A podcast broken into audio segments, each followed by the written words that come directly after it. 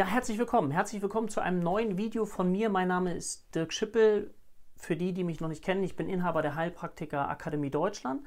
Und ich würde gerne heute über ein, wie ich finde, ganz, ganz spannendes Thema wie immer sprechen wollen. Und zwar über das Thema Veränderungsprozesse. Veränderungsprozesse klingt ein bisschen abstrakt. Also die Fragestellung, hast du dir vielleicht schon mal im Leben die Frage gestellt, wie kann ich etwas verändern in meinem Leben? Also sei es zum Beispiel der Job, oder sei es, dass du in deiner Partnerschaft nicht mehr so glücklich bist oder du wünschst dir eine Partnerschaft. Also es gibt so unglaublich viele Fragestellungen, die uns innerlich bewegen können, etwas verändern zu wollen in unserem Leben. Und vielleicht hast du auch nie so gelernt, so ein innerliches Modell zu finden. Wie kann ich das denn überhaupt angehen? Ich persönlich liebe innere Modelle, die, die mich kennen, wissen das weil ich finde, dass es so eine Art inneren Kompass geben kann. Wenn ich so ein innerliches Modell habe, so eine Idee, an der ich mich orientieren kann, dann fällt es mir eben leichter, Dinge zu verändern und ich fühle mich nicht so wie in so einer Ohnmacht gefangen, dass ich gar nicht weiß, wo ich anfangen soll. Und deswegen möchte ich euch gerne ein Modell vorstellen. Vielleicht kennen es einige von euch auch schon. Das heißt Love it, Change it or Leave it. Ja? Und das möchte ich euch einmal hier so zeigen. Also stellt euch mal Folgendes vor. Das wäre so der erste Punkt. Ja, love it, love it. Also ich hoffe, dass ihr vielleicht diese Situation schon häufig erlebt habt. Beispiel in einer Arbeitssituation, dass ihr sagt, boah, das gefällt mir richtig gut. Mir macht das richtig Freude, mir macht das Spaß. Ich liebe das, was ich tue. Dann ist auch alles okay. Also solange wir lieben das, was wir tun, bitte genauso weitermachen.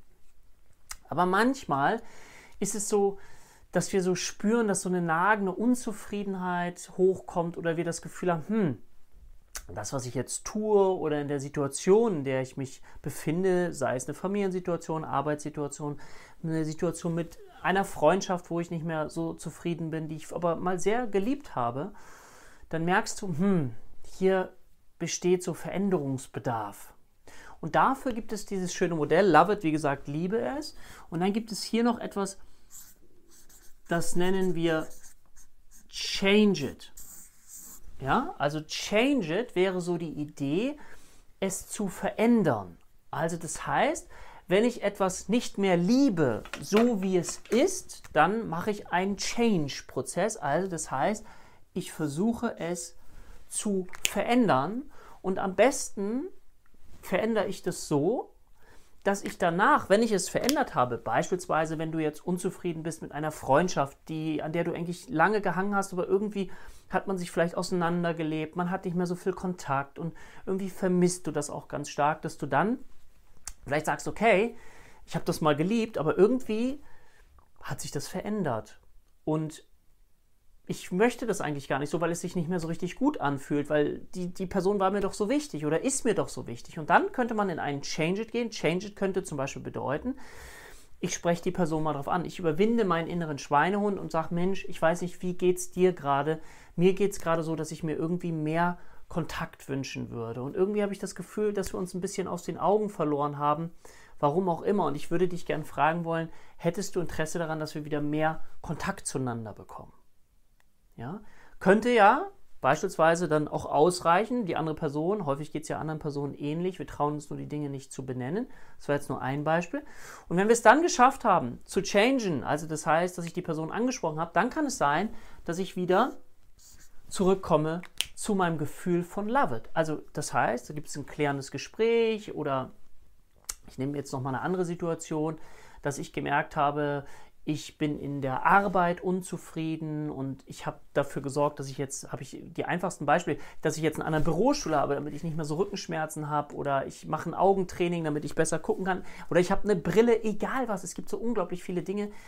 Wichtig dabei ist nur, dass ich versuche, dieses innerliche Modell zu, zu verstehen, dass ich mich frage, okay, woran spüre ich das Gefühl von ich liebe es, es ist so, I love it, ja, das spüren wir auch mit sogenannten, wer den Begriff schon mal gehört hat, somatische Marker. Oh Gott, das klingt schon wieder ganz kompliziert. Somatische Marker heißt, wir haben häufig so schon ein Gefühl, Anta Antonio Damasio hat das rausgefunden, so ein Stimmigkeitsgefühl, was wir auch im Körper empfinden können, ob etwas sich gut anfühlt oder ob es sich nicht gut anfühlt. Ja, je mehr ich mich mit mir verbunden fühle, desto mehr kann ich das auch spüren.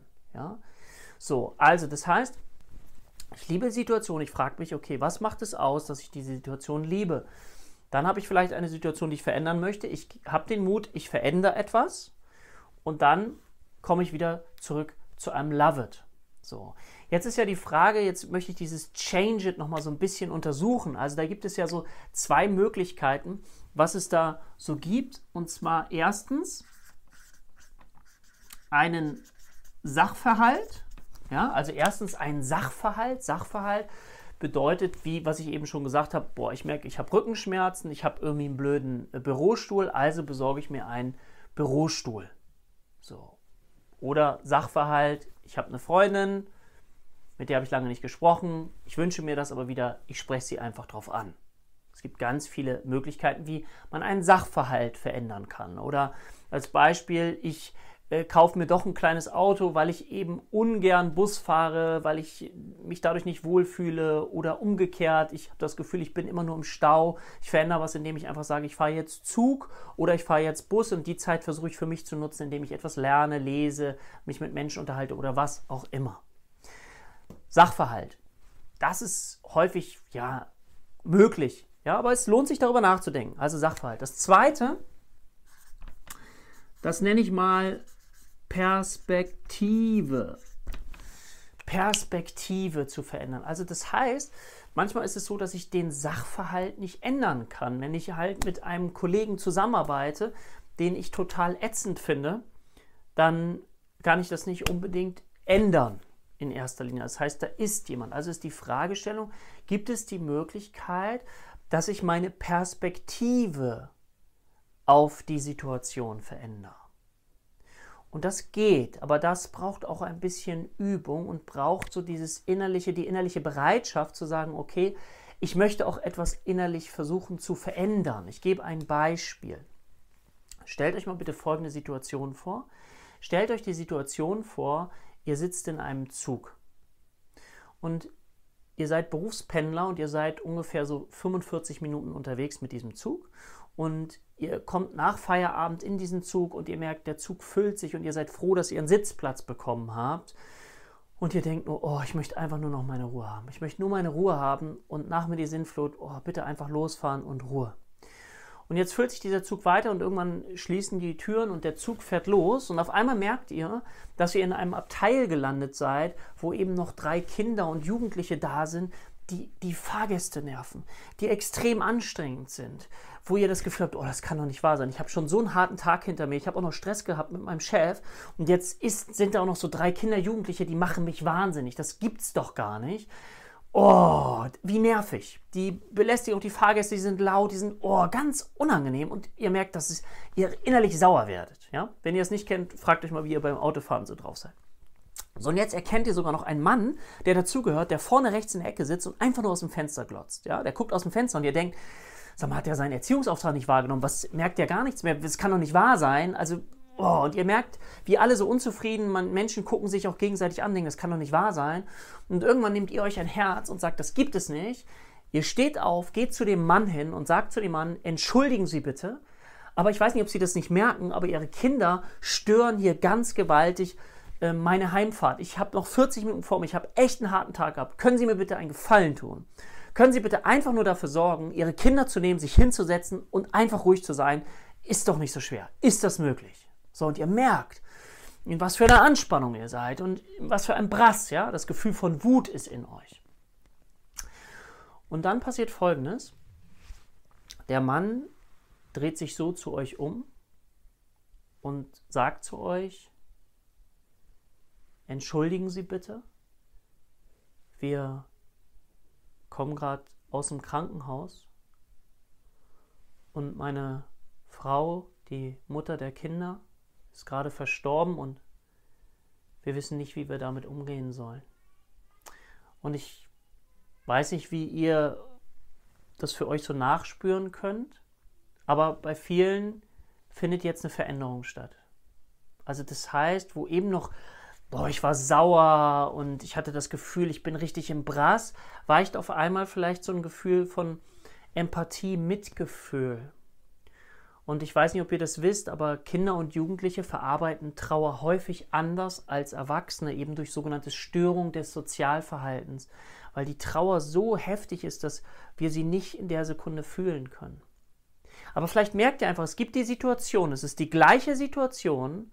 Eben war ich noch extrem sauer und jetzt auf einmal habe ich ein anderes Gefühl zu der Situation, obwohl es die gleiche Situation ist. Also das heißt, wir sind in der Lage, die Perspektive zu verändern und diese Situation mit einem neuen Wissen, mit, ich nenne das immer so, oder wie Steve Jobs gesagt hat, wenn ich das Universum dehnen möchte, also ich versuche eine andere Haltung einzunehmen, indem ich meine Perspektive, meinen Rahmen erweitere. Und ich kann euch sagen, ich habe viel in meiner Praxis ja auch mit, mit Vorständen, mit Geschäftsführern, mit, mit Mitarbeitern und Angestellten zu tun und wo es häufig darum geht, ich komme mit dem nicht klar, ich komme mit dem nicht klar, ich komme mit dem nicht klar, weil der vielleicht so komisch ist, der ist so narzisstisch, der ist so, der ist so, der ist so. Und das Spannende daran ist, weil ich ja mal häufig beide Positionen immer mal so gehört habe, ist, dass ich euch eigentlich immer sagen kann, dass wenn jemand als Beispiel so ganz unangenehmes oder narzisstisch oder was auch immer, es gibt so viele Facetten, wie ein Mensch sein kann, ungenießbar, dass es häufig, wirklich ganz, ganz häufig dafür Gründe gibt. Sei es situative Gründe, jetzt gerade, weil irgendwas gerade nicht stimmt im Leben, was die Person vielleicht nicht preisgeben mag, oder aber vielleicht auch aus der Kindheit heraus, dass es bestimmte Verhaltensmuster gibt, ähm, die sich bei mir innerlich so stark eingeprägt haben, dass ich nicht anders handeln kann. Dass ich das Gefühl habe, ich kann nicht anders handeln und das wirkt eben auf andere komisch. Und ich kann euch sagen, jetzt mal nur als ein Beispiel, damit ihr das vielleicht auch nachvollziehen könnt. Wenn jemand narzisstisch geprägt ist und das Gefühl hat, die eigene Bedeutung ist das Wichtige und ich butter alle anderen unter mit so einem Wuff, dann hat das häufig damit zu tun, dass jemand in der Kindheit selber sehr wenig Aufmerksamkeit bekommen hat und diese Person jetzt alles versucht, alles dafür tut, dass ich irgendwie eine Art von Aufmerksamkeit bekomme, damit ich in Klammern oder in Anführungszeichen überleben kann. Also das heißt, wenn ich es schaffe, diesen Menschen, mein Gegenüber vielleicht so zu sehen, ihn vielleicht als Kind zu sehen, mit den Themen, die er mitgebracht hat aus seiner Kindheit in sein Erwachsenenalter und mit, mit welchen Sachen er zu kämpfen hatte. Ich vielleicht innerlich bereit bin, es gibt doch diesen schönen Satz, dass keiner über einen anderen urteilen sollte, wenn er nicht in den Schuhen des anderen gegangen ist. Also wirklich in den Schuhen des anderen gehen, das heißt, die Welt aus seiner Sicht zu betrachten. Und das gibt uns ein ganz, ganz anderes Gefühl und ermöglicht uns einen Perspektivwechsel. Und die Frage, die wir uns selber stellen können, gibt es irgendwie in mir etwas, wie ich es schaffen kann, meine Perspektive zu wechseln? Da gibt es innere Ideen, zum Beispiel, dass ich weiß, dass jemand die Personen, die mich nerven, zum Beispiel Arschengel nennt. Arschengel heißt äh, die Herausforderung, die mir beibringen können, etwas, dass ich vielleicht die Dinge nochmal anders sehen kann. Oder ich habe das Gefühl, ich bin in einem mentalen Fitnesscenter und jeden Tag kann ich in meinem mentalen Fitnesscenter üben, mit Menschen, mit Herausforderungen, mit Situationen anders umzugehen als sonst. Ja? Aber das wären diese beiden Punkte und es ist ganz, ganz wichtig, dass wir uns damit beschäftigen. Also nochmal, love it, ich liebe die Situation. Wenn ich aus diesem love it in irgendeiner Situation oder gefühlt rausfalle, und das spüre ich ja, ob ich rausfalle, dann geht es darum, in das Change it zu gehen und Change it entweder im Sachverhalt, ja, das ist ja sehr, sehr oberflächlich manchmal auch, aber manchmal geben ganz praktische Tipps, die ganz viel verändern können, oder ich verändere meine Perspektive.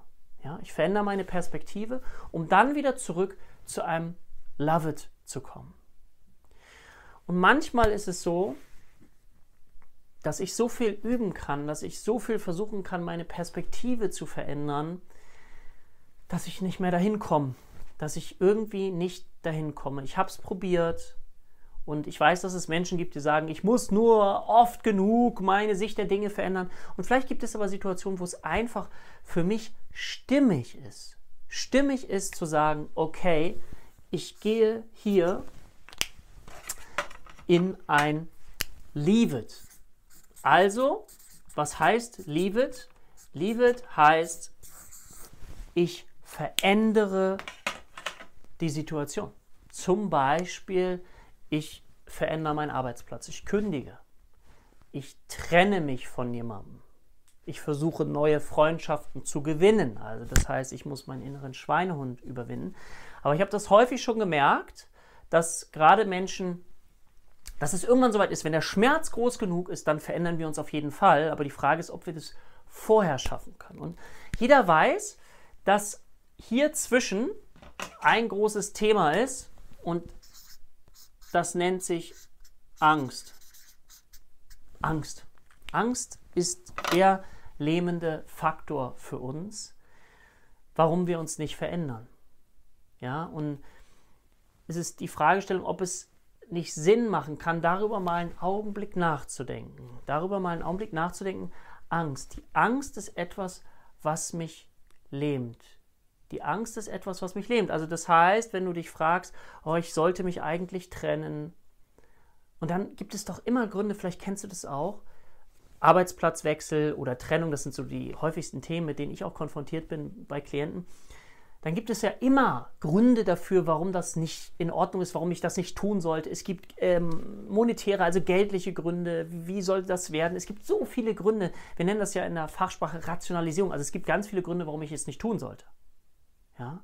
Das ist die Angst. Die Angst ist so groß, die Situation zu verlassen. Und jetzt kommt etwas, und das ist eben das Schwierige. Und wenn ich in dieser Stelle hier, deswegen mache ich das nochmal in Rot, hängen bleibe, dann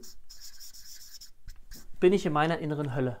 Dann bin ich in meiner inneren Hölle. Das heißt, ich spüre, ich müsste es verändern, in das Leave It gehen, aber ich gehe nicht in das Leave It. Ich bleibe hier immer hängen. Hier komme ich auch nicht weiter und dann bin ich in diesem Gefühl gefangen.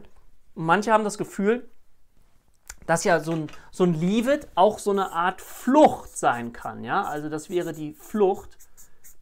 Und das soll es ja nicht sein. Ich möchte ja das Gefühl haben, dass ich in der Eigenmacht bin, also raus aus der Ohnmacht, rein in die Eigenmacht. Und das heißt, dass ich in der Lage bin, selber Entscheidungen zu treffen. Aber dieses Gefühl von Angst wird immer kommen. Angst ist ja auch, ich finde, Angst ist ja was sehr Hilfreiches, das uns mahnt. Aber wie ist das, wenn, wenn die Angst kommt? Und da wird es jetzt ganz spannend.